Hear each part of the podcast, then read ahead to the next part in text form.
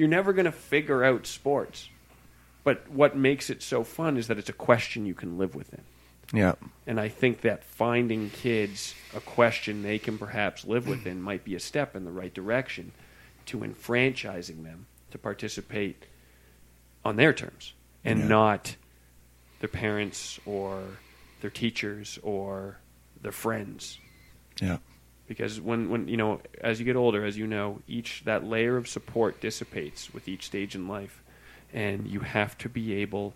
I don't think you have to, but I think there's a lot more possibility available to you if you make the choice to do things on your terms.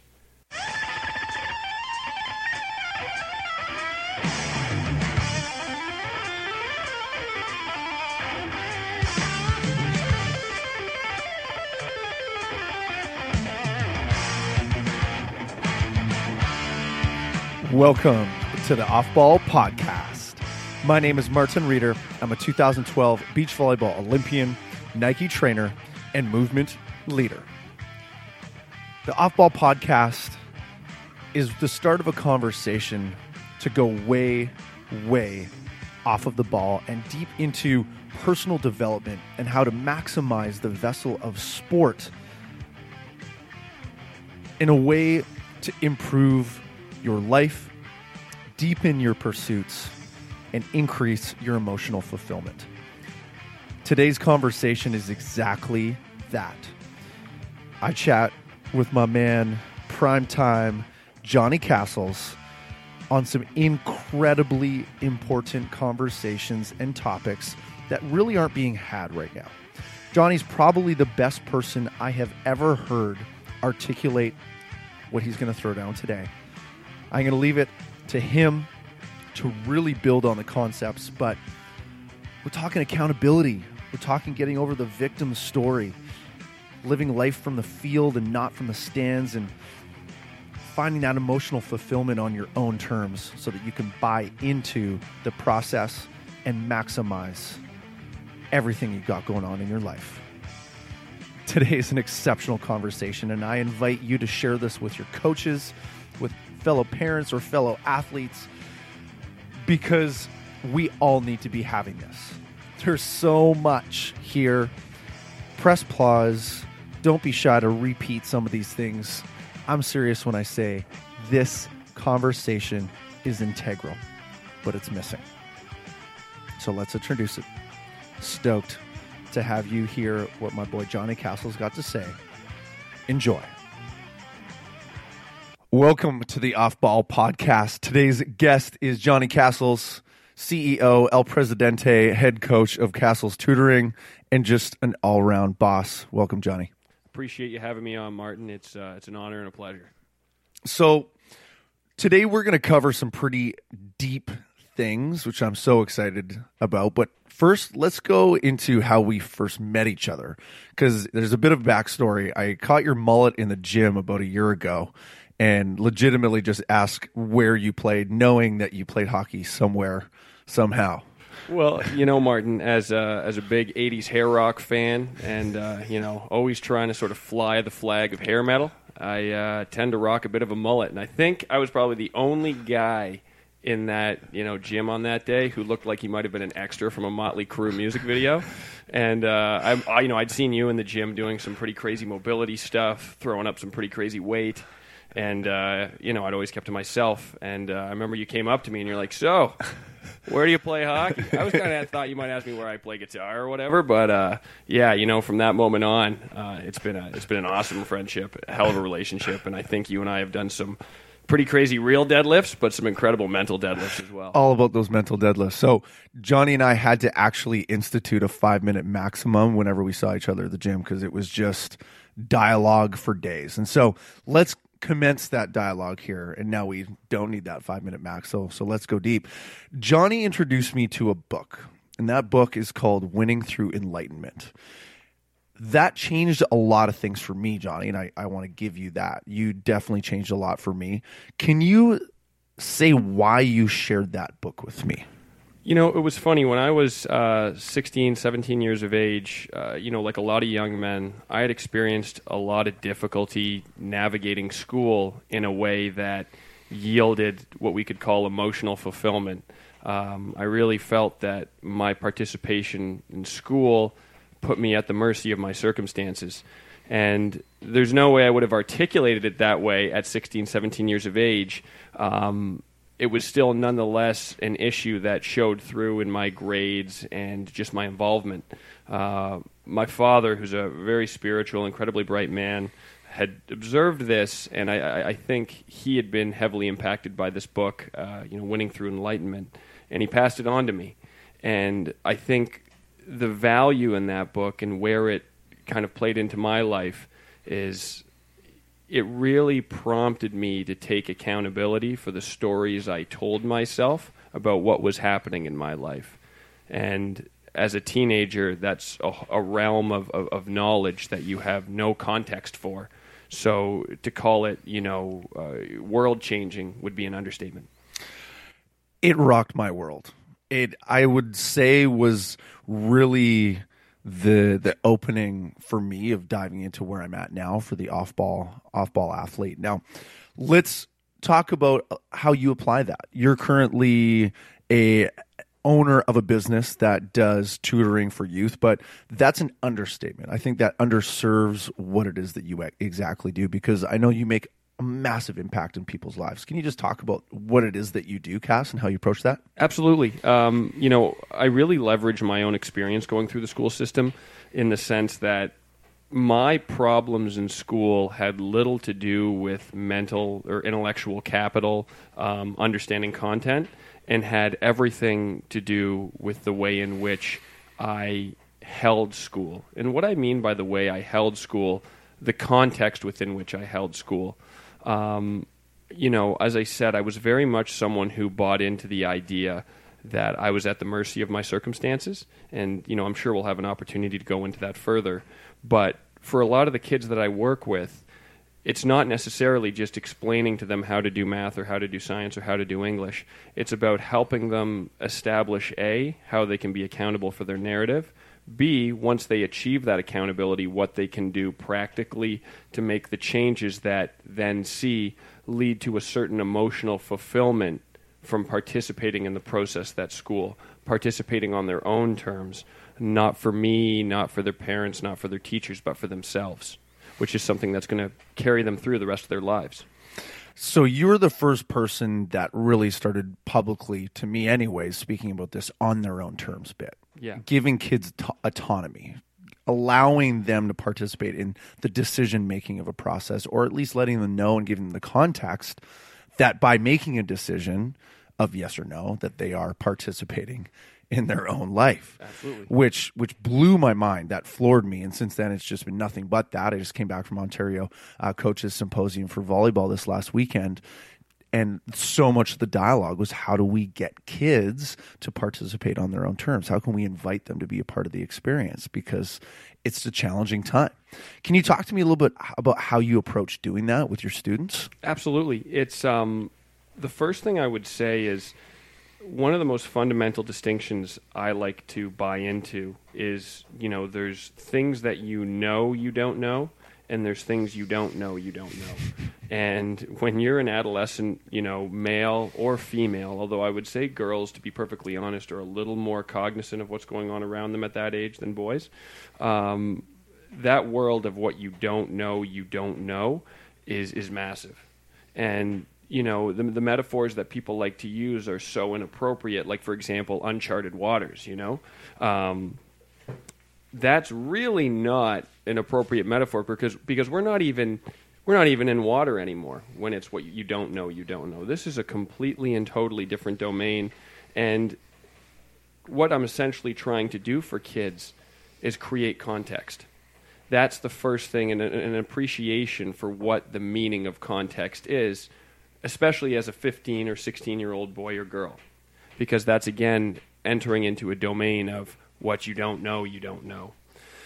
When we talk about participating on their own terms, I find what's most effective is first of all getting them to appreciate their role in creating their experience. Mm. That's imperative to getting them to a place where they can start appreciating that oh, this is not on my teacher's terms, this is on my terms.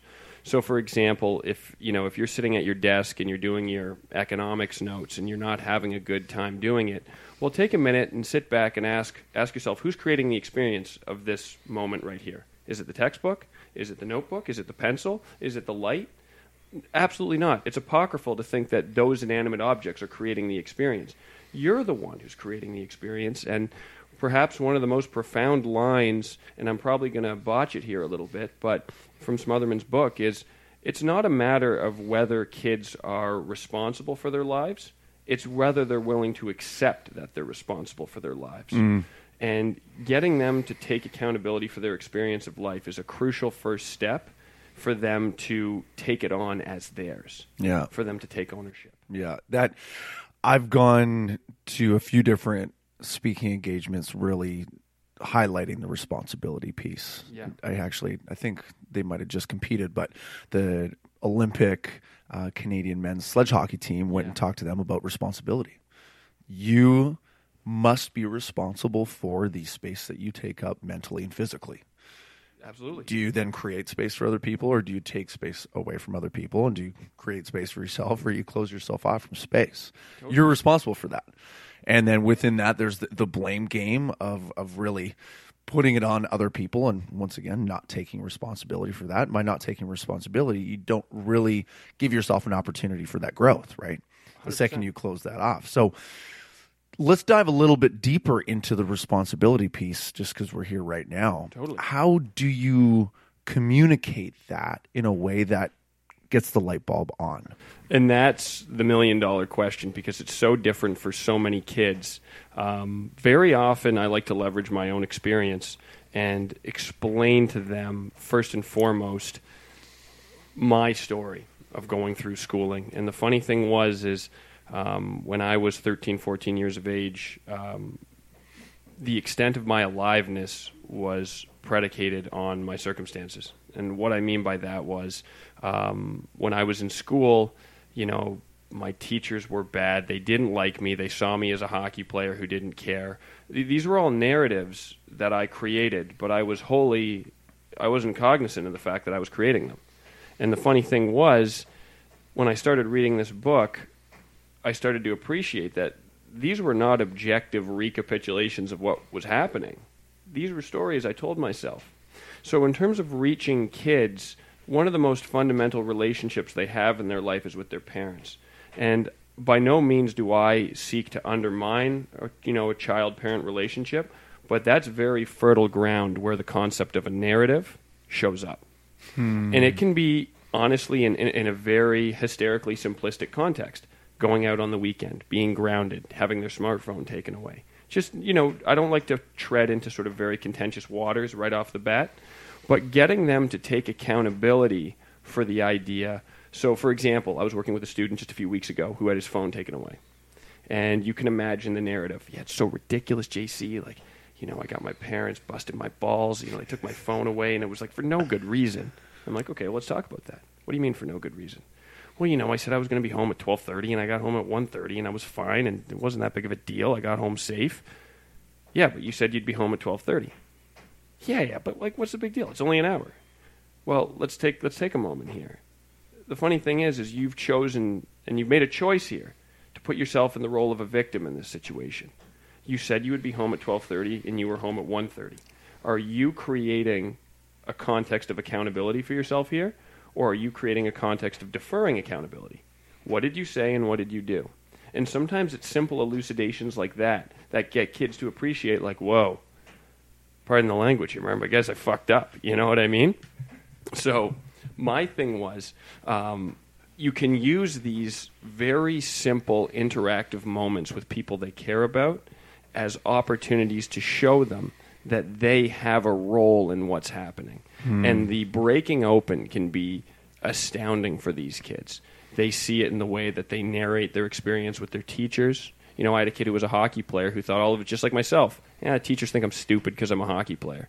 No basis for that claim.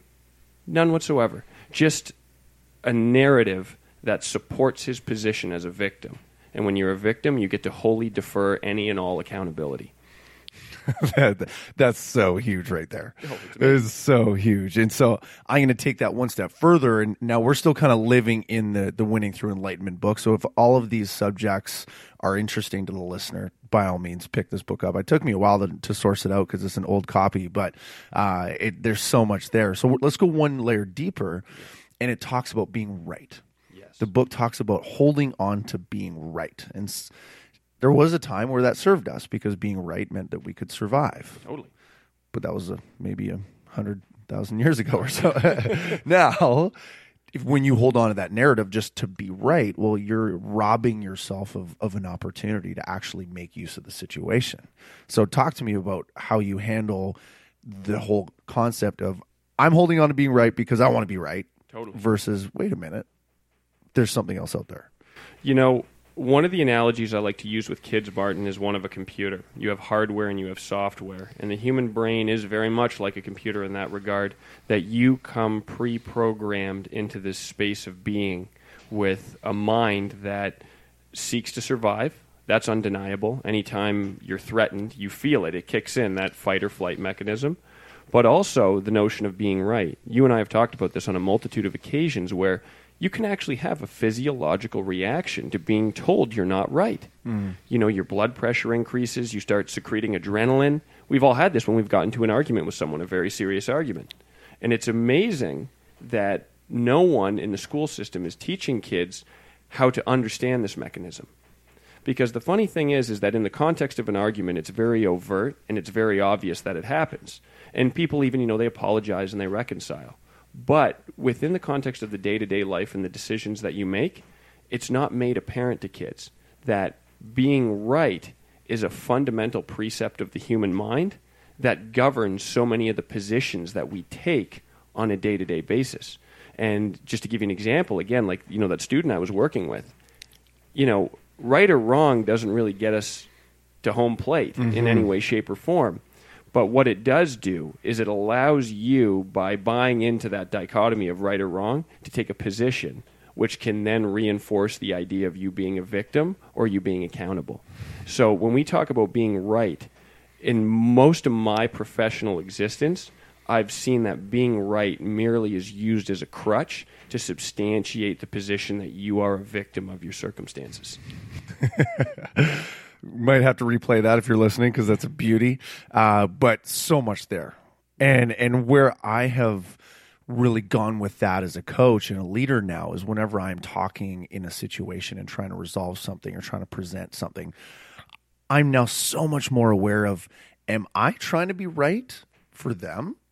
Am I trying to project my shit onto them so that I'm now right and make them go through my journey. And so I've come through this process of understanding wow, as a coach, the less I'm involved, the more autonomy I give them, the more I just ask the right questions. It's not about me, but I wanted to make it about me, but it's not. And so this whole thing of being right, we're all just trying to be right all the time. Correct? It, it, you're absolutely right. It's beautiful hearing you say that. Honestly, Oh, I'm, am I? Wait, wait. I'm trying to be right on this one. no, like honestly, man, it's beautiful to hear you say that because, you know, one of the things going back to that sort of computer metaphor, the sort of ineluctable reality is that you're pre-programmed with this, and as you said, we are all trying to be right. But the funny thing is, is that if you can create a context for that to show up in such a way that it's not anything more than just mental machinery, it becomes, you know, one of my favorite lines is, you know, the first step to being enlightened is lightening up. And when it comes to right and wrong, I can't think of a more applicable aphorism than that. Is that when you can create the context for right and wrong to show up merely as mental machinery at work, it loses all of its contentious value. It's so funny that since reading that book, um, which was, you know, God, what, uh, 15 years ago now almost, um, my ability to get into arguments and fight with people um, has really diminished. And that's not because I'm, I'm, I'm meditating on a mountaintop, but as you just said, you, you create a cognizance of how meaningless the terms right and wrong are at a most fundamental level. And when you lose that personal relevance for right and wrong, there's no acrimony because you just accept it for what it is as opposed to what you think it is. Brilliant. So let's step away from this. Let's go back. I want to talk about your upbringing. Let's talk about your journey through, let's say, sport and then school, and, and coming back into what I would say you're, you're an educator, not necessarily through the Canadian education system, but you created your own system. Let's go back here, Johnny. So, as a young adolescent hockey player, you know, where were you at, man? Let's talk about the 13 year old Johnny. You know, I was uh, I was getting into trouble regularly um, with my parents, uh, with the authorities on occasion, um, with my teammates. Uh, you know, as a young athlete, I was playing I was playing AAA hockey in Toronto, which is uh, you know it's a fairly competitive domain. Um, academically, um, let's say we'll choose 13 because that's the age you specified um, I was underachieving by a, a biblical margin. you know, like you, you take a look at my my report cards, and my dad would just be like, "These these are these can't be your averages. These look like your shoe sizes growing up." You know what I mean? So um, it, it, it was a bad scene, but the funny thing was, is I had no context at that point in my life to appreciate it as anything more than what I thought what it was. I, I didn't, you know, I'm, I'm, a fervent believer that sometimes you're not cognizant of the fact you're making a choice, but you're making a choice. Mm. And I, no one had shown that to me. And, you know, athletically, I was dragging my ass around out there. I was going to practices with no intention. I was going to games with no intention. If we had a game on a Friday night, I was dreading that. When I showed up to school, I showed up with no purpose no integrity. There was absolutely no integrity that motivated my participation in honestly anything I did. Was that because you weren't made aware of it or just you were that's where you're at? You're just we're in that situation. You know, it's always interesting when you're analyzing the situation after the fact. Um, you know, I would like to think it was just a lack of awareness because as soon as I did become aware of it, my world turned upside down. And as I told you, that's why I shared that book with you because um, it totally turned things upside down. I went from being, you know, a high, you know, mid to high 70 student to a low 90 student. Um, you know, from a hockey perspective, I had gone from accepting the fact that I probably wouldn't play beyond high school to having the opportunity to interact with NCAA Division One programs, OHL teams, um, Division Three programs in the NCAA. Um, academically, you know, I, I, think most people thought I was probably going to be doing five years in a federal penitentiary and not four years at a university. and uh, I remember I got waitlisted at Princeton my senior year, which was, uh, I think, shocking to everybody, including the administration in my school. Um, but you know, I, I, think it would have been a lack of an awareness just because of how quickly things turned around when I did become cognizant of it. Hmm. So this is a word I either it was early in the interview or it was prior to as we were discussing, but accountability. Were was there any accountability for the space that you were taking up as a human being there? And, and let's talk about at what point in time did you take ownership or accountability of holy smokes, I'm in this situation I could probably do something better than what I'm doing right now. You know, early on, there was none. As I told you, my aliveness was predicated purely upon my perception of my circumstances. And when you buy into that as a mode of living, the only way things change is if the circumstances change. And that puts you in a position where you have absolutely no power. Now, again, at 13 years of age, I wouldn't have uh, you know articulated it that way, but that was the premise. That was the guiding principle that defined my existence. Mm. Um, it was it really was kind of a, a sad space um, to be in. Um, not that I had any real depression. It's again in retrospect, you look back on it, and it was just I was missing out on so many opportunities. And the funny thing was, as I mentioned, I read that book, and I started just appreciating this narrative, this very elaborate narrative I'd constructed. And the funny thing was, is when it comes down to it, just you know, for the purposes of conversation, a bit of a simplification, but the narrative totally supported the position that I was a victim. You know, when I played hockey, I was never an overly physical player. So what did I focus on? Yeah, I'm not getting ice time because the coach doesn't like that I'm not physical enough you know, as a student, you know what? All the teachers are judging me because they think that I take hockey too seriously. And, and it was funny. I had these two diametrically opposed narratives. One said I wasn't a good hockey player, not getting any ice time, and the other was that the teachers thought I was a sick hockey player, so I wasn't. Do you know? What? But what did it do? It put me in the position of a victim. And the funny thing is, is when you're a victim you have no accountability. That's one of the things about illness, for example, why people love sharing the idea when they get sick, even if it's a cold or a flu. You're, you know, people don't hold you accountable to deadlines. People don't hold you accountable to honoring your obligations. You're no longer your word because you're sick. And that was one of the first places that I kind of saw that. Was the Hmm. idea is that when you're sick, it's this moment where everybody loves to be a victim and defer accountability. Hmm. And I suddenly realized that I was doing that when I was 100% healthy. Wow. So let's let's talk a little bit about your circumstances because by no means wa- was it easy for you. Your your home life was was an interesting one. So share that as as you feel comfortable, just to give the audience a, a bit of an understanding of where you were coming from. Yeah, it was. Uh, you know, again, my father was an incredibly bright man. He was compassionate. He was caring, um, but he was that prototypical hockey dad. It was the type of situation where if I didn't play well, you know, uh, I was a little concerned about that car ride home. You know, and it was nothing crazy, but when you live in that space as a twelve or thirteen year old, um, it can it, it can be scary and it can be very, it's disempowering because you're not, you know, uh, Werner Erhard is someone who I really buy into the sort of um, his teachings. Uh, he was a very sort of, I don't, I don't even know what you would call him, to be perfectly honest, because he wasn't a psychologist, he wasn't a psychiatrist. He was almost a, a popular theorist in the 70s. And he has this beautiful distinction between um, empowering and force. And my dad very much employed force to try and get me to play well in sports, as opposed to empowering me to play well.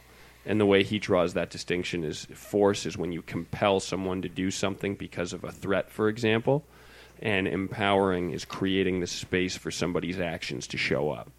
And living in a space where you're at the whim of somebody's force is is tough. Mm-hmm. You know, um, at home, there wasn't a lot of concern about my academic achievement. There seemed to be a little bit of apathy about it, and I don't know if that's because my parents thought that I had the intellectual capital to pull myself out of it, or if you know a troubled marriage was the preoccupation, and we were there and we were healthy, and that was about the extent of the concern. Um, to be honest, a lot of my experience shapes my practice, and that's because I was outside of the rink, really left to my own devices. And that's not that. In, this is not me playing a victim act for my parents. Let me be clear on that, because they did their job. I was healthy. I was went to a great school. I lived in a great neighborhood. They did absolutely everything they can be expected to do, but nonetheless in certain situations when you live in a space where what you don't know you don't know is so big um, that guidance and that involvement can be quite helpful and I, I don't think that necessarily there was as much of that as perhaps i needed given the evidence of you know in- interacting with the authorities the way I did, my grades, uh, what was going on at the rink. Um, but at the same time, that was a profoundly impactful experience because what it did do is it sort of sowed the seeds for that incredible focus on autonomy and my role in my situation and how I practice with my kids that I work with and how they can appreciate their role in their situation. You mentioned the authorities and, and having some fun.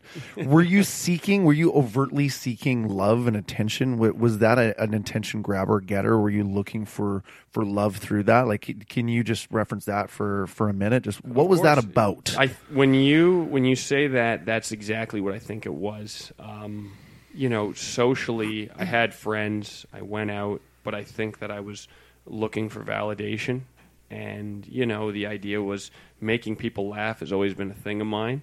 And in some cases, you know, to sort of adopt the euphemism, I took it too far.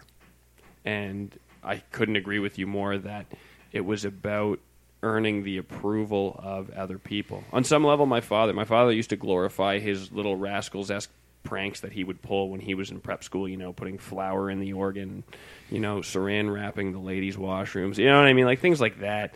Just and, and you hear that as a young kid, and you know, you're in this sort of contentious situation when it comes to the rink and maybe on some level I was trying to earn my father's approval. By So, so there was some someone deep inside of you who recognized that that's how he could love you, and and that's how a, a way that you could seek love from him. Yep. And so you you went for it. Gotcha. that's it. Yeah. I would guess. I mean, it, it, it, it makes sense, and that would have been a situation where some a little bit of guidance, you know, you know what I mean, as opposed to uh, the officers from Division Fifty Three dragging me home. You know what I mean? Well, let, let's move it to the transformation here, and and not this is not even a transformation story. It's it's about you as a young young boy, young man, Yep.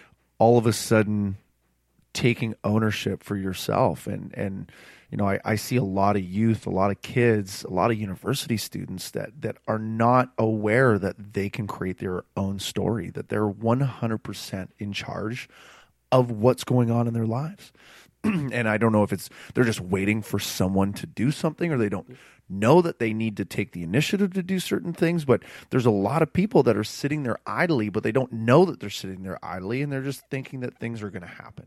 So talk me through all of a sudden now you let's just say you read this book where let's maybe use that as that single point what happened for you to take total ownership of your life and your pursuits and, and let's talk about the transformation and, and i guess what happened in your life after that Well, the first thing I remember uh, would have been a, I think it was a summer night in July. As I think I mentioned to you, my dad gave me that book the summer between grade 11 and grade 12, so between junior and senior year of high and school. you know what i'm going to pause because oftentimes we can try to be right and hand a kid a book because we're trying to be right and all of a sudden that person is going to throw that book out the window how was that book introduced to you because that's important because you must have felt at some point in time that, that it was good for you to read that book You know what? It's interesting too, and because in my work, I have so many kids who just absolutely vehemently refuse to listen to their parents. And some of the parents are incredibly bright people, university professors, you know, um, accomplished corporate figures. But the guy who listens to Def Leppard and rides a bicycle when it's minus 30 outside is the voice of reason. And it just absolutely. he's referring to himself ladies Exactly, and gentlemen just so we're. Like, I'm the idiot who rides his bike. You know when you see a snowstorm and you're like, look at this idiot cyclist. Like that's me. Um, but the funny thing was, is my father, to his credit, when he did get involved, he was very clear, and probably because he prescribed to a lot of the same, um, you know, belief structures that you and I do. He didn't hand it to me saying, "You need to read this. It's gonna, it's gonna change your life." because right away it wouldn't have changed my life if mm-hmm. that's the way he had handed it off to me. He said to me, he handed it to me, and he said, I think this book is going to present to you some possibilities you may never have considered. interesting And that was okay. He's not telling me to read it, so I get to read it on my own terms. And one of the things you and I have talked about in the context of just the smartphone world is how mm. young men are seeking, yearning for autonomy. And we're in a space, we're in a world now where that sense of autonomy is getting chipped away at. You and I, you know, when we grew up, we had it in the context of going out to meet our friends and shoot hoops. We could talk about whatever we wanted. We could we were outside, we were in the world, and it was just us and the boys. And there was that sense of autonomy, that sense of freedom. And my dad handing the book to me that way put the ball in my court, and I felt like I was an autonomous, you know, independent being making a choice. Mm-hmm. Again, I wouldn't have said it that way, but I remember when he handed it to me that way, it was just, all right. there was some intrigue there right there was an Yeah. invitation there was some mystique That's exactly. Yeah. It was, and it wasn't do this, read it. I know better than you do. yeah He appreciated the fact that our domains of understanding were very different. You know, he had a whole life worth of wisdom and experience, and I was 16 years old. I had the antithesis to that. mm-hmm. So it was just, you know, I, I'm inviting you to consider the possibility that this book may open things up for you a little bit. so grade 12 Yeah, big year, big year. That was a total turnaround. Um, you know, you asked Martin about the mechanisms whereby that transformation started to occur. One of the more effective tools that I like to use with my kids is, is one thing that I've noticed. Media has sort of perpetuated the idea that you just got to show up. Mm. When you watch a movie or a TV show, things always happen for the protagonist. And it's kind of an interesting thing because that sort of indoctrinated kids with the idea that all they, they got to do is show up. They'll get found. They'll get, you know, they'll get that break. They'll get that bounce. And the funny thing was, and the funny thing is, is as I live and breathe with each day, you realize that that is absolutely not the case. You can think it's the case, but as you and I have discussed, bike down or drive down to Lake Ontario at three in the morning and yell at the top of your lungs that those are, that's the way things should be, and see what happens, and see what indifference the whole world has to that idea of what you think it should be. Um, one of the most effective mechanisms that I used, and I'm kind of proud of myself for devising this at such a young age. Um, I used to imagine myself watching myself in a movie theater. So if I was watching Johnny Castles, you know, prepping for a big game and he was having a hamburger, I'm just throwing that out there. He wasn't, you know, sticking to like his diet plan on game day. Well, the Johnny Castles in the theater would be like, "What are you doing, you idiot? Like it's game day. You got to be ready to play. Like why are you making this choice?" And for some reason, from the context of being in the stands, as that's a distinction you and I have. We- I got that as a note that we're going to dive into Yeah. after. So keep on going. Yeah. Let- So from the context of being in the audience, let's say, of this movie theater, it became a lot easier to critique the choices I was making. Whereas when I was the character on screen, there was no critiquing to be done because it was just kind of happening. And that distinction that I had created in this sort of hypothetical scenario was incredibly elucidating for the choices I needed to make to put myself in the position I wanted to be in. So that was honestly a huge first step was realizing after going through this book, okay, so now this is this is our movie. We are the projector. So what do we want to project?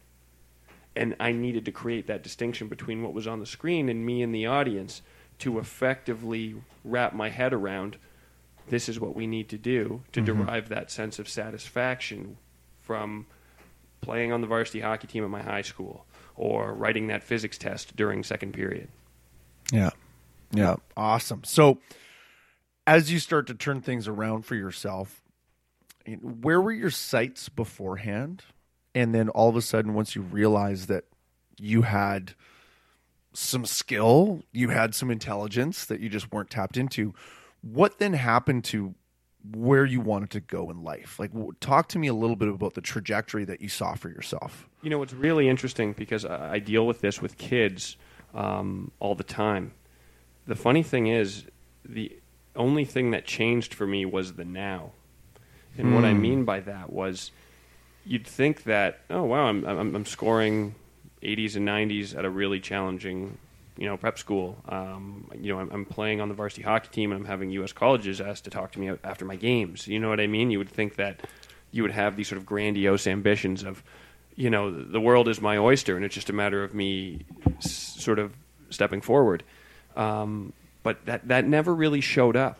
It was my now that changed, in the sense that reading that book and creating these mechanisms whereby I could control my decisions and control what I was doing in terms of how I perceived my teachers, the challenge of a test, the challenge of a big game. That's really the only thing that changed.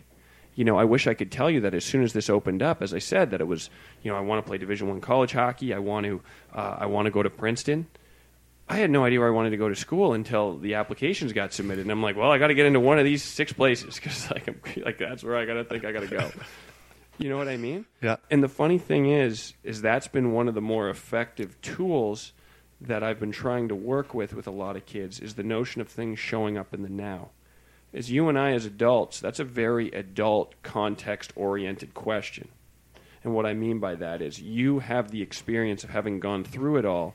So when you can create a timeline of 16 to 24, when you had the ambition and you realized the ambition, mm-hmm. especially yourself, Martin, as a highly accomplished athlete. And you, you know what? It's I.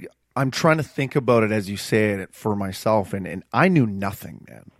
You know, I really knew very little. I had these grandiose thoughts that I was going to go play university indoor volleyball down in the states. I had no idea how that was going to happen. I had no idea how to make that happen, and I did not make that happen. That was just a silly thing that I told myself as of grade ten, thinking that I wanted to play for UCLA because it was close to a beach it didn't happen it, but it, it was this silly thing that i told myself and then i wound up just going to college and, and playing for camosun college on vancouver island i was nowhere near mature enough to do anything with my life at 17 beyond you know, be the, the second power hitter for the Camosun College and figure out how to lift 20 pound dumbbells. Like I legitimately was a pipsqueak. but the story that I told myself and what wound up happening were, were two totally different things. So I'm trying to like buy into this and, and feel it out. And like, I had no idea how to make any of this happen. That's it, and that's exactly it. And it's so, you know, and I, and I, I won't indulge this tangent, but that is the fundamental issue with education when it comes empower when it comes to empowering kids to participate.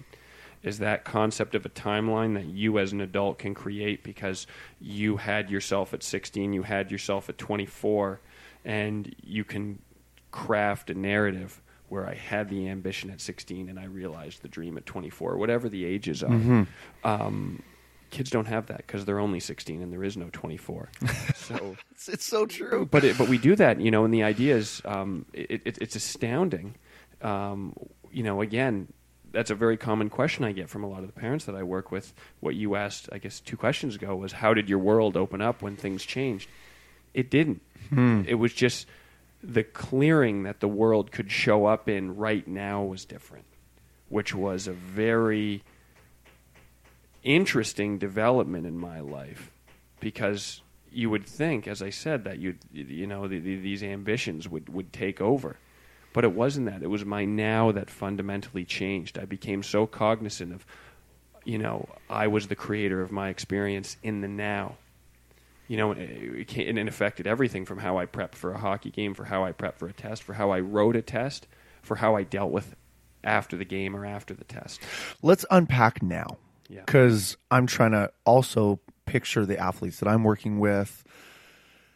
What is now for them? So, are we talking about being present? Are we talking about internal dialogue? Are we talking about self concept? Like, are we just literally talking about you're sitting there in the moment and that is your now? Like, where? How deep do you go with a now? with the concept of now, um, you know, language is a profoundly impactful feature of human interaction.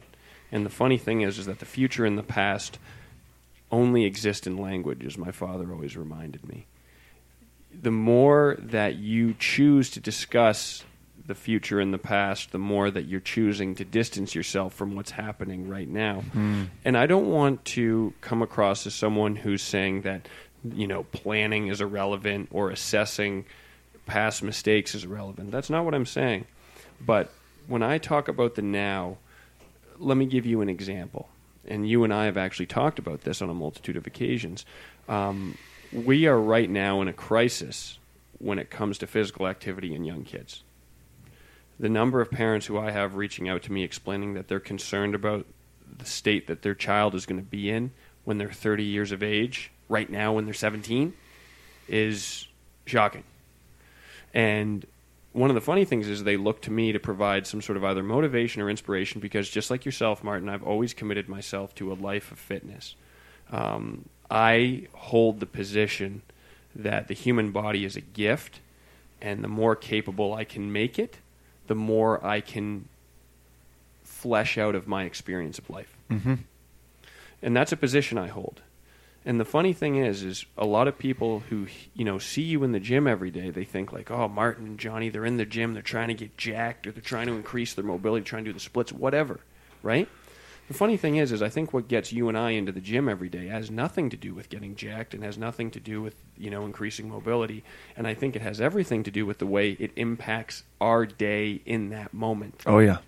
And I think that that is one of the more profound realizations that I've had when it comes to the concept of now after, you know, having gone through school and undergone my transformation as a young man. Um, in the context of youth, when I was 18 and focusing on this idea of now, it was, you know, let me give you an example that 18 year old Johnny Castles would have applied to the concept of now. Um, don't think about trying to commit Division One at all. Focus on your next practice. Focus on your next shift. Mm-hmm. Take your games one shift at a time. Don't worry about the third period or whether you're going to get on the power play on the first shift of the game. Don't worry about the physics test in six weeks when you're sitting in a lecture right now, Yeah. taking the notes that you need to take that are going to benefit you for that test. That's sort of what I mean by that. And, you know, you mentioned, you know, an internal dialogue. That was a huge part of it. That was a massive part of what I had to do was self talk, self talk myself. Mm-hmm. You know, okay, Johnny, let's not get distracted by, The fact that the teacher said the test in six weeks is going to be hard, focus on the lecture now. That's all you can impact is that now. You can't impact the test in six weeks, no matter what you do. Mm-hmm. In this moment right now, there's nothing you can do about that test in six weeks. So why would we muster the emotional energy to, to, to worry about it, to create anxiety about it? Do you see that that control of the internal dialogue is something that is slowly slipping in, Yeah. in youth? Yes, it's you know one of the most as an as an adult male, and I think you can probably empathize with this, especially in the culture we live in. Everything's so comparative, mm. and I'm sure you know I'm, I'm sure there's a lot of entrepreneurs out there. You know, they go on Instagram or they go on Facebook and they see another entrepreneur who's launched this book or has done an interview with this person or has been invited to speak uh, at this event. And there's that sense of anxiety that you, you, you really you you feel. And one of the most empowering distinctions and you and i have talked about this is the separation between your mind and yourself. And two separate words yourself. Going back to that idea of heart mental hardware your mind operates very much independently of you and on a fundamental level, it's a crucial. You know, it manages your heart rate, it detects threats, and then secretes hormones that you know dilate your arteries and allow you to run faster or fight better. Right, those sort of things. But in the context of this world, that those mechanisms can be incredibly disempowering. Mm.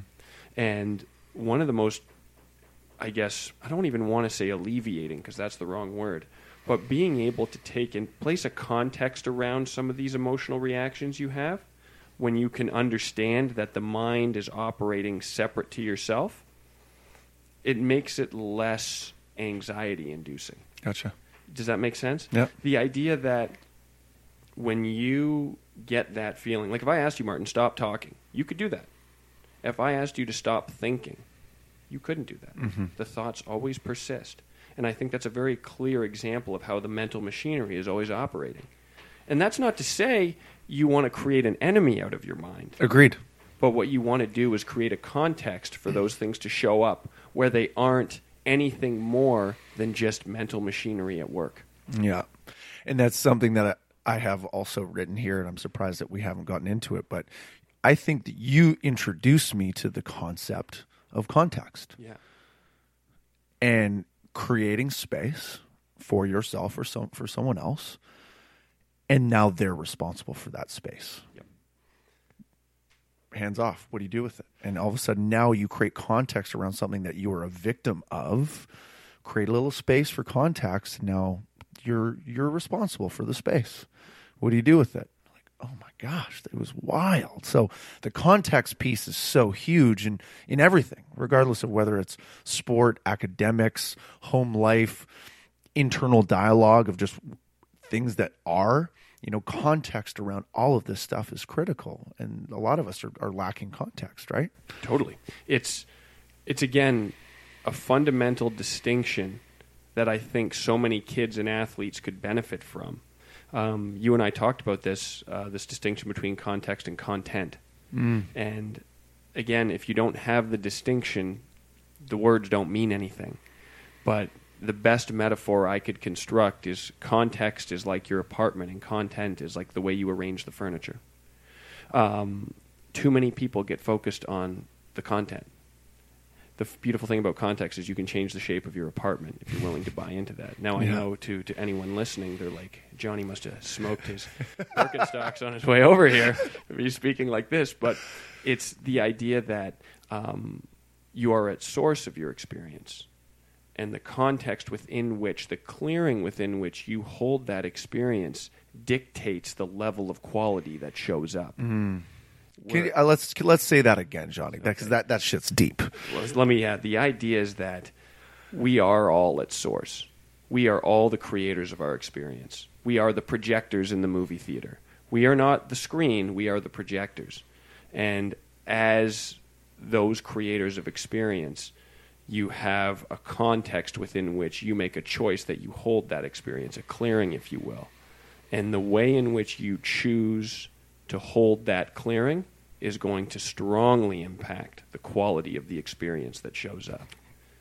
Brilliant. It's it's it's it's and the thing is is it's funny because working with adults you and I can talk about this and we have a context for that type of languaging to show up working with young athletes like you do or you know kids students who are all you know coincidentally a lot of the cases a lot of you know student athletes that languaging doesn't show up for them and that is one of the biggest challenges we face um, as people trying to enfranchise youth to take accountability and just participate on their own terms for their own love of life, right? Is to be able to language it in a way that's accessible. Yeah. And the one thing that going back, and I know we've probably brought this book up about 10 times, but I think you'll agree with me. The language is very accessible, and it, they're short three to four page mini books within this larger book, which as an adolescent, I mean, especially as an athlete, like a four page, I can do that. That's the back of the cereal box. Like, that's no problem. But you hand me a 300 page book that has 50 page chapters or six, you know, six 50 page sections.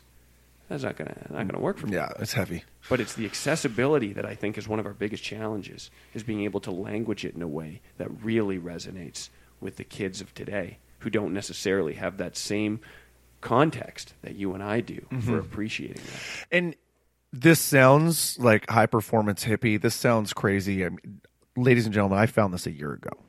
So, like, in no way, shape, or form are, are we the Dalai Lamas here. you know, Johnny's a little bit more enlightened and connected to this than I am. But, like, I'm still chewing on this and I'm 33. Like, if only I knew this, if only someone had brought this to my attention. And, and that's not a slight on my parents or my mentors or my coaches or anything. Like, this, this is some deep stuff that, for whatever reason, has eluded human coaching for a long time. It doesn't exist in the education system. It, it, it, it clearly does not exist in current sports because we're so infatuated with the outcome. So I want to talk to you, Johnny, about the grind because I think that is a great way of of really shedding light on what it is that we just spoke about. That just sounds totally nuts and, and far out. Yep. The whole concept of the grind, that I'm putting the time in. I'm holding on to the story that I'm putting the time in. Very often it has nothing to do with quality and has everything to do with quantity because by me putting the quantity in, now it shows up like I am doing it and, and I'm putting the time in so that other people see that I'm putting the time in. So I'm going to set you up for, for a grand slam here. Talk to me about what is it, what's this philosophy that you've come up with regarding what it, how it shows up from the stands and how's it shows, how it shows up from the field. You know, it, it's really interesting. Um, this concept of sort of on the court or on the ice or whatever sport metaphor you want to use and in the stands. So much of what we do in life is narrated from the stands. And one of the, I think, conversationally, one of the best examples I've, you know, I've thought of, and we, just used it conversation was, you know, talking about Kobe Bryant, you know, shooting hoops till they turn the lights off from the stands, there's a story that gets created that Kobe was explicitly in that gym shooting hoops because he wanted to get better and he was going to shoot hoops whether they left the lights on or not. And that narrative supports that idea of the grind. He put in his time, he was in the gym. And that narrative, though, only shows up when you're looking from the stands. Because I guarantee you, Kobe Bryant had absolutely, and I don't want to speak for Kobe, I just have the utmost respect for him as an athlete. And, you know, um, I don't think it would have shown up for him that way. It just, you know, it just was. That's what he did. And one of the funny things is, is that when we talk about this idea of the grind and people putting in time, it's very similar to that gym conversation that you and I just had. We don't grind it out at the gym ever. I don't, I don't have to grind it out at the gym, and I don't think you do either. It's only from the context of in the audience watching from afar that that idea of the grind shows up. Because what is the grind? And you know what? I want to set you up here because you sent me an incredibly, be- it was beautifully constructed about what the grind was. And I don't know if you remember it, and we won't have time. We won't be able to pull it up. But it was something to the effect of Martin that the grind is a narrative purely created for the purpose of making you right mm-hmm. when it comes to your gym time or your time at the office. That's it, it's a, it's it's it's a it's a languaging thing that lets you be right, and suddenly you almost get the opportunity to watch yourself from the stands. But you know as well as I do, if you're playing volleyball and you're thinking about how it looks from the stands, you're not going to win too many games. Yeah. You know what I mean? And that's the culture we live in. And it's, I think, profoundly disempowering that we emphasize how does it look from the stands? Who gives a shit? Let's focus on what's going on on the court. Yeah.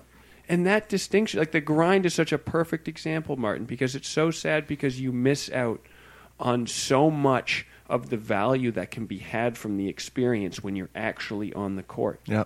you know, uh, you and I talked about the example uh, of leadership. Most great leaders probably don't consciously think, "All right, now I'm leading." I'm telling you. You know what I mean? The the moment where they had the leadership passes, and they might say, "Oh fuck, I was leading." Yep. It was only from the stands that the leadership occurred. That someone narrating from the stands was able to effectively say, "That guy, that's a leader." You know, Mark Messier, Game Six, when he said, "We will Game Six, we will win Game Six against the New Jersey Devils in '94." That was crazy. It was an elimination game, and everyone was like, "Look at this leadership." There was no leadership for Messier in that. He was. Yeah, he, he just he just was. He was. He just was that. That's what came naturally to him. That was the experience of hockey for him, and that's what he did. There was no, wow, this is really going to play well. You know what? I, I, you know, this is going to play well with the audience. No, that's just that's Moose. Yeah. You know what I mean? And I think that that distinction, you know, is somewhat similar to the one I created for myself when I was 18. That idea of being on the screen versus being an audience member. It's not an identical idea, but it's a, it's a concept that could lead to that. So let's let's go into because we focus on the stands, and Yeah. and it's so important to reiterate when you're on the field of play and you're acting in a way that shows up for the person in the stands who's watching to please them. There's no flow. You're not playing for the love of the game.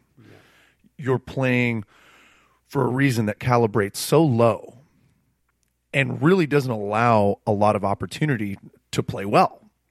Because you're trying, you know, hundred percent. if I'm playing for 10,000, you know, let's just say for the Super Bowl, 80,000 people, however many watching live, if I'm playing to for the approval of 80,000 independent people, what are the odds of me succeeding? Incredibly low. incredibly low, but probably infinitesimally like zero. Versus there is no stands. I am in the moment. I am incredibly present in the now. And I just am. And who I've trained to be, not for other people, but for myself. What I love, the story that I'm trying to bring through my actions on the field in the world as a human being that moment of of no thought of, of no mind you are just in it has absolutely nothing to do with how it looks One hundred percent. You couldn't. I mean, what do we call that? That's athletes call it being in the zone. Right. And I love how you said no mind, because the concept, in my in, in my opinion, of assessing from the audience, assessment mm-hmm. is very much the mind. Assessment is very much the mind. And the funny thing hmm. is, that's where I think there's so much value. The funny thing is, is I, you know, that expression in the zone has always kind of irked me a little bit because it kind of just no get in the jo- get in the zone johnny get in the zone. But, Wait, but the- how the heck do you get in the zone but like that is that's one of the most beautiful things of sport is that you get the opportunity to be in that space of pure experience. All your positions get dropped. All of your opinions don't mean shit. Mm-hmm. And it's just you and the game. And when you're really in it, as you said, whether there's 10 people or 10,000 people in the stands, it doesn't matter. yeah And those moments are potentially going to be even more sparse with the next generation of kids based when you look on the enrollment rates in team sports. It's a really sad reality. You look at hockey, there's less and less kids playing hockey. Um, I'm sure you could speak to soccer and volleyball, but, you know, esports and I, I, can't speak to. That. I've never. I haven't. You, you know. Go go with your gut because it's true. Yeah. like- Unfortunately. yeah. It, it seems like we may end up in a position where a lot of the physical sports we play get usurped by esports, and I don't know if you get that same opportunity to shut your. There's this. There's this physicality to sport where the movement that you undertake isn't based on well, what are they going to think? It's something so pure to what's inside you, which is I want to win. Yeah. Well, I To- love this game. You know what I mean? I want to. I, I just. It's not that winning is everything. You know, um, it's not. But there's a purity of cause that shows up on the field of play that I think is so astoundingly powerful. That what our goal should be is manifesting that purity of cause in a way that we can direct it in a corporate business meeting, a mm-hmm. science test, a math class, a history class, dinner with our girlfriend, whatever the context may be. That's where I think there's so much value in sport because it's the one arena that consistently allows people to experience that purity of cause that's unique to them. Yeah, yeah, absolutely. And so I'll I'll riff on two things there. A, the autonomy is hundred percent video games, and so it's attractive. And so as sport gets more and more competitive at younger and younger ages, and, and gets more and more reformed, more and more high performance happening younger. Therefore, there's more coaches involved, and therefore there's less autonomy for kids. Yeah. And so the easy choice is I'm not having fun anymore and therefore I'm going to go play video games because I'm in full control of that experience. Now, what you get from that is a lot less because the physical side, the understanding of care, being present for a teammate that's relying on you in person by your physical actions, there's something that's incredibly important there that, that just unfortunately will never show up in video games. Two is this whole love piece. Where where does love show up for you, Johnny? You know, love for me is probably one of the most misunderstood words in human history. And that doesn't discredit it. But I think love, I'll say this that love makes the world go round. Hmm. But I think what people attach to the word love can sometimes be very dangerous. I think love is one of the most profound forces in human existence. I mean, the very fact that you know hundreds of years of musical compositions have attempted to capture this idea but still necessarily haven't is a testament to how profoundly it it affects us it impacts us what do i think love is uh, you know or where where does it fit into this mm-hmm. that's a very it's a tough question i think that love you know reasons the only thing reasons do is help you sound reasonable. Right? You know what i mean? And, and, and i'm going to have to give dr Smothermon credit for that one because it's so beautifully articulated. Um, i think love is that sense of empowerment you have from participating in something when reasons and positionalities and opinions don't have to be involved let me if you can explain it you probably don't love it. If you need it you pro- you can't need something you love. I think that love fits into that. When people say they love playing sports if i ask you why you love playing sports you probably can't answer that. Or why you love your partner in life. If you can explain it there's probably a bit of an issue there. I think love is that ability that human ability to do something without a rationalization, without a reason, without a position to support it. Mm. That's so I think what love does is you want to talk about a context. I think it has the opportunity to create an immense context for action without any of that mind machinery bullshit that people use to motivate their actions. Right. Why are you going to the gym? Because I want to be slim in 6 weeks. No, I don't. I don't. There's no. As, as soon as you attach the because, I think that's where you've lost your love. Or because I love it. And that That's just is. That just is. yeah. So, and that's where I think love fits into this. Mm-hmm. Is it's that force within human beings that really transcends the mental machinery. That's where I think the mind, you know, if we want to personify it, gets fucking pissed off. because no matter what positions show up, what beliefs, there is no.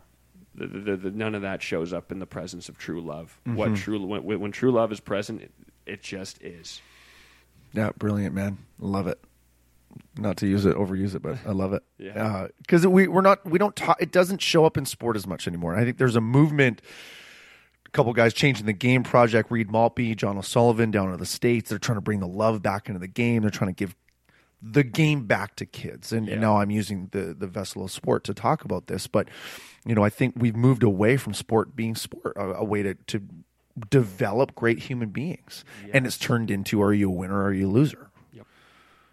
Did you score a goal? Well, no. Well, well then you're terrible. And, and now all of a sudden, as we get younger and younger, what I call it the race to the bottom to find talent or develop talent, there's no coping mechanisms to support the increased pressure at that younger age. And now all of a sudden, identity builds internally for this child that their worth has 100% to do with their actions, whether they were able to live into this or they didn't do that. Now all of a sudden, that's the love they, they receive. And so we're hopefully turning that around right now as we start to bring love back into sport and bring context that that I ha- haven't seen anywhere else. But this is just such a really interesting conversation, Johnny, because I'm sure there's a lot of people listening going, "What are these guys smoking?" Yeah, that you know, and, and, and it's kind of sad. You know, it, it's really funny. Um, as you were as you were talking about that, you know, I was working with a student, you know, a few weeks ago who was sort of discrediting his lack of achievement in math by saying, "Well, I don't want to be a mathematician, so what's the point?" And the funny thing is, is if you analogize that to sport, you know, when you're a young kid playing sport, if the only incentive for participation was making it to the pros mm-hmm. or making it to the Olympics or whatever the sort of grand ambition was, I th- you're, you're losing out. Oh, on, yeah. on on so much of the possibility that can show up in sport. You know, people ask me. You know, I, I went to a you know a prep school in Toronto, uh, Upper Canada College, which was a phenomenal learning experience. But I think perhaps what I learned, or when I learned most about myself, was when I took two years off to play junior A hockey after high school, where I kind of really got, I really got acclimated to the idea of I was the maker of my own success. I, it was a meat market. You know, when you play hockey at school, for example, they're invested in you as a student and an athlete. You go to play, you leave home to go play hockey, and suddenly all they care about you is a, as an athlete. And to me, it was so interesting that there was this world that was so pragmatic for kids who were 16 years of age, where if you contribute on the ice, you're in. If not, get out of here. And I think you lose so much of the value when you distill that approach to younger kids. You know, as you said, you know, kids who are 12, 13 years of age now are training like NHLers did, to use hockey as an example, 15 years ago because that's now what the context of sport has shown up for them as is I play hockey because I want to be a professional. Mm-hmm. And I think if that's the context within which sport gets held, it's inevitably doomed because a the success rates of kids who are going to play pro as you know in volleyball and hockey, I'm sure the statistics are similar. It, they're minimal. I think. Yeah. I think the amount of people that get to be pro is is maybe four. Or no, I think scholarship is four percent. Yeah. of of people that get paid to go to school through sport, and I think that go pro is like point point nine. Point nine percent. If that is what the context of sport becomes, those success rates are going to resonate too loudly to continue to drive the process forward. Mm. If we can redefine the context of sport as such, you know, you you ran a, a class recently, a mastery class, mm-hmm. and you and I talked about it, and it seemed, you know, you were talking about specifically in the world of volleyball you know, life beyond sport, not necessarily not training kids to be better athletes, but creating a cognizance that what you're learning right now is not just for the ages of 16 to 20. The idea that, you know, the way you move out on the court, you want to be moving in a way that's going to ensure that you can do this for years to come. It created an applicability for this movement piece that transcended the idea of just going pro or winning games, which to me was incredibly beautiful. And I think more pieces like that that uh, you know, enlarge the context of sport to be something that's more than just I want to go pro. Mm-hmm. Is where I want to win. Don't get me wrong. I love the competitive element of sport, and I think you do too, Martin. Hundred percent. I think it's arguably one of the more important things. But when we make that the thing and the only thing, we lose out on all of the rest, which are arguably more important than the competition to begin with. Exactly. You know, there was a funny thing. I was I was reading an article the other day about how in the '80s, a lot of New York banks were hiring uh, professional athletes, retired professional athletes, because of a lot of the lessons that they would have been inculcated with as pro athletes teamwork, uh, the concept of sacrifice, um, acknowledging that you are a part of something bigger. Mm. Team sports do a wonderful job of that. And I think if we can recontextualize sport as a vessel for, as you said, making better human beings and not just winning, losing, or going pro, I think you're going to see so much more value from the kids who are, or rather, you're going to see so much more value being derived from the kids who participate in it. Yeah. And it's, Yeah. it's, it's just sad to see it go that way because I can, I'm sure you were the same way. We talked about it when you were 14 years of age and you were playing volleyball, or I was, you know, 14 years of age playing hockey. I, I did, wasn't really, I wasn't thinking about the NHL. No clue. I had no. I loved the idea of going to the rink, seeing my friends, and then doing something with them that was really meaningful in our minds. That we were able to give ourselves to something bigger than ourselves. That was the beautiful part of it. Is that you could mm-hmm. take these like, you know, as a kid you're selfish because your world's so small because you don't know anything, and yet here comes this profound force of team sports that can take these, you know, twenty snot-nosed, egocentric little kids and get them to immediately buy into something that's that's so much bigger than them, which is the concept of team. Yeah. And I think in that lesson, in just that one lesson, there's so much more value than just, to use the word, the grind of trying to go pro. Yeah. And I think that if we lose that former lesson and the latter supersedes it, we've missed a glorious opportunity to acquaint the kids of today with some very profound lessons that are going to shape them as young men and young women in their 20s and into their 30s for the rest of their lives. Totally, totally. And there's a concept that I've been building out for me, and it, it's it's getting clearer and clearer in every conversation I have, especially this one. I just see it where, you know, how that test shows up for you, how the test in school shows up for one of your students, the test on the field, the test at home, having integrity. All of those things were one and the same. Yep. And it's just the now.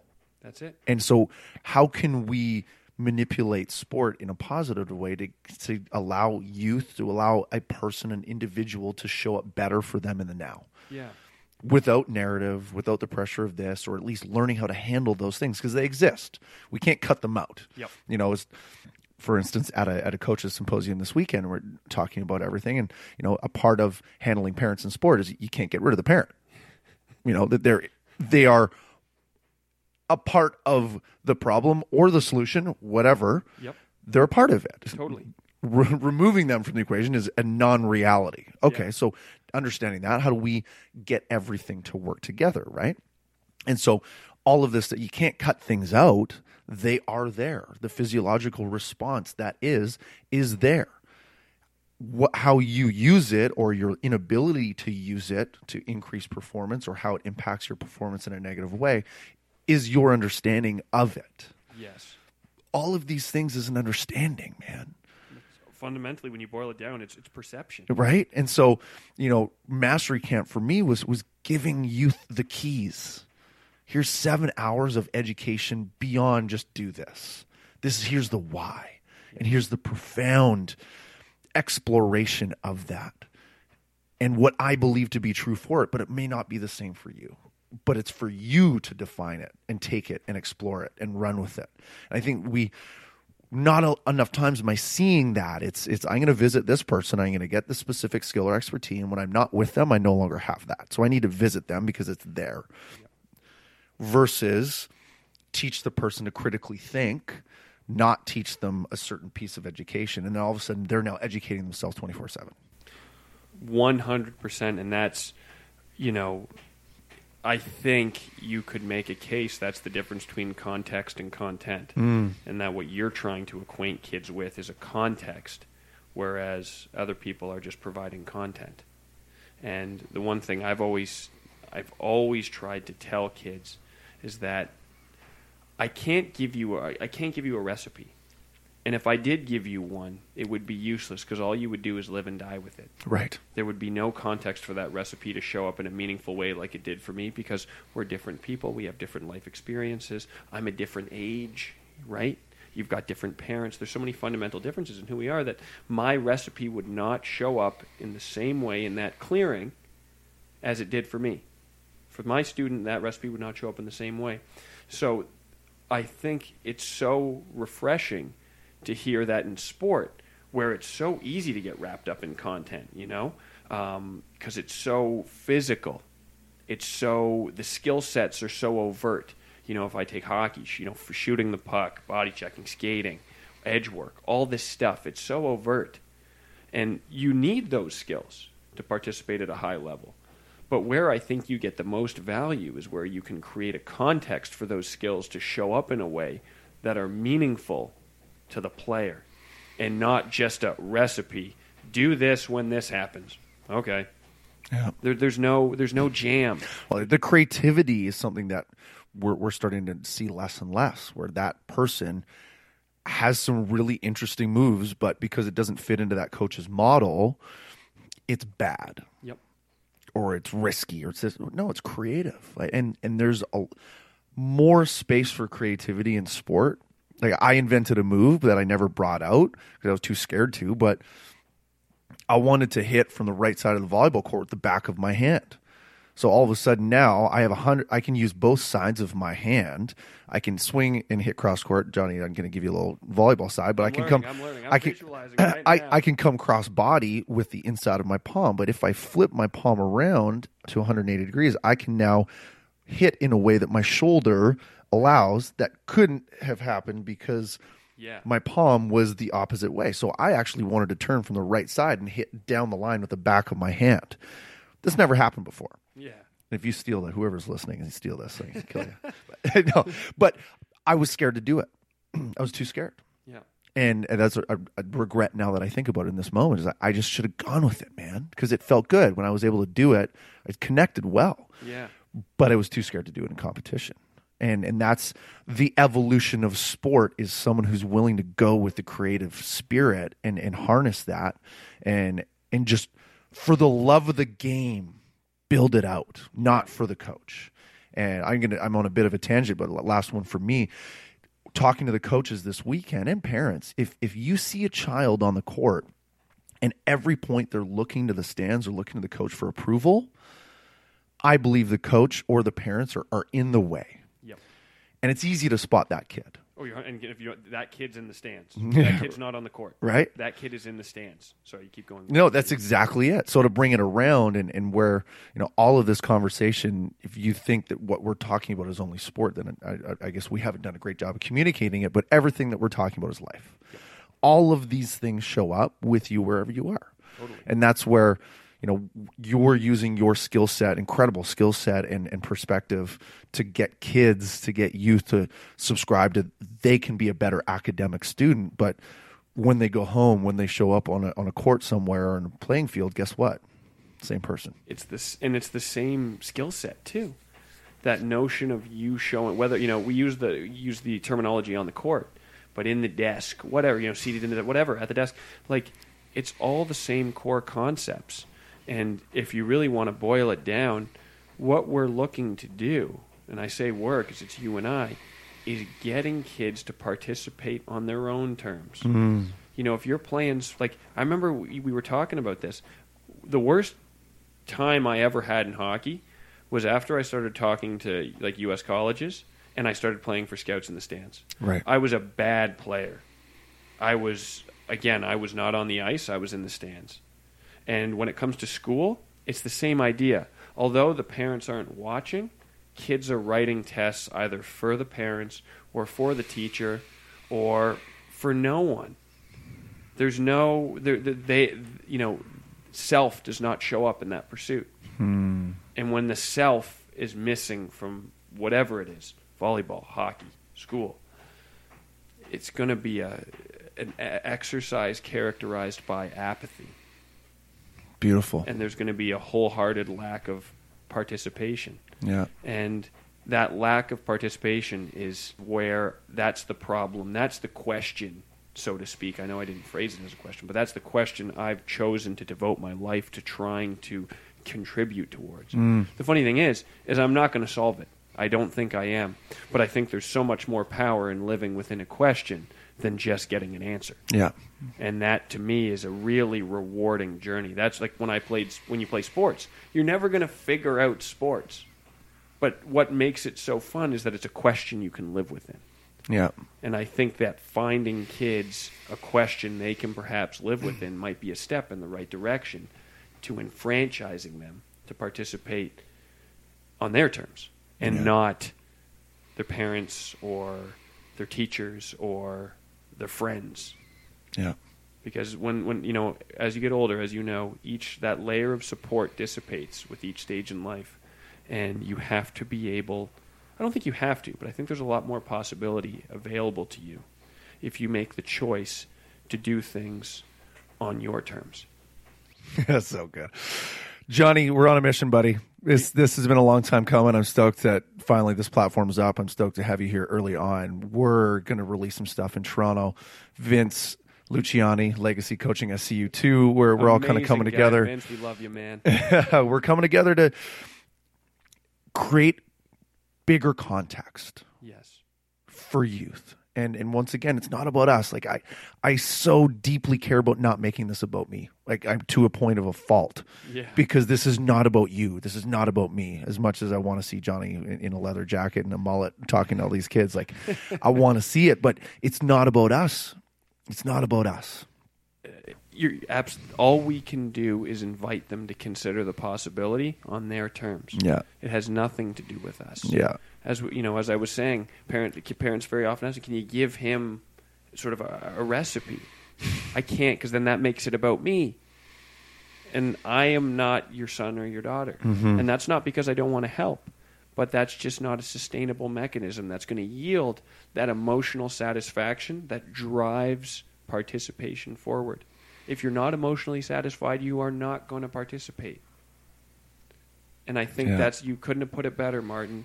It can't be about us because as soon as it becomes about us, the participation that the kids exhibit is on our terms. Yeah. And if it's on our terms, it's not going to be, in my opinion, it's not sustainable. Yeah. Because what we're teaching kids is not something that'll last for the next two years or the next, you know, get them to the end of the high school or get them to the end of their collegiate career as an athlete. These are skills that you are going to carry with you till the day that you die. Yeah. And I think that's where there's the true value in all this. But in order for it to be sustained for that long, it can't be about us.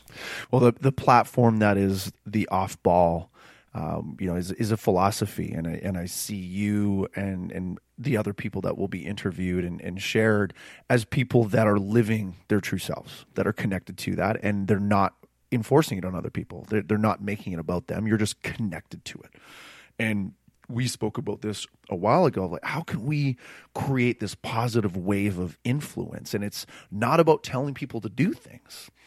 It's about representing what we stand for and, and letting them other people connect with the possibility that, that's showing up for us. And and maybe it works for them maybe it doesn't but we have to be true to ourselves 100%.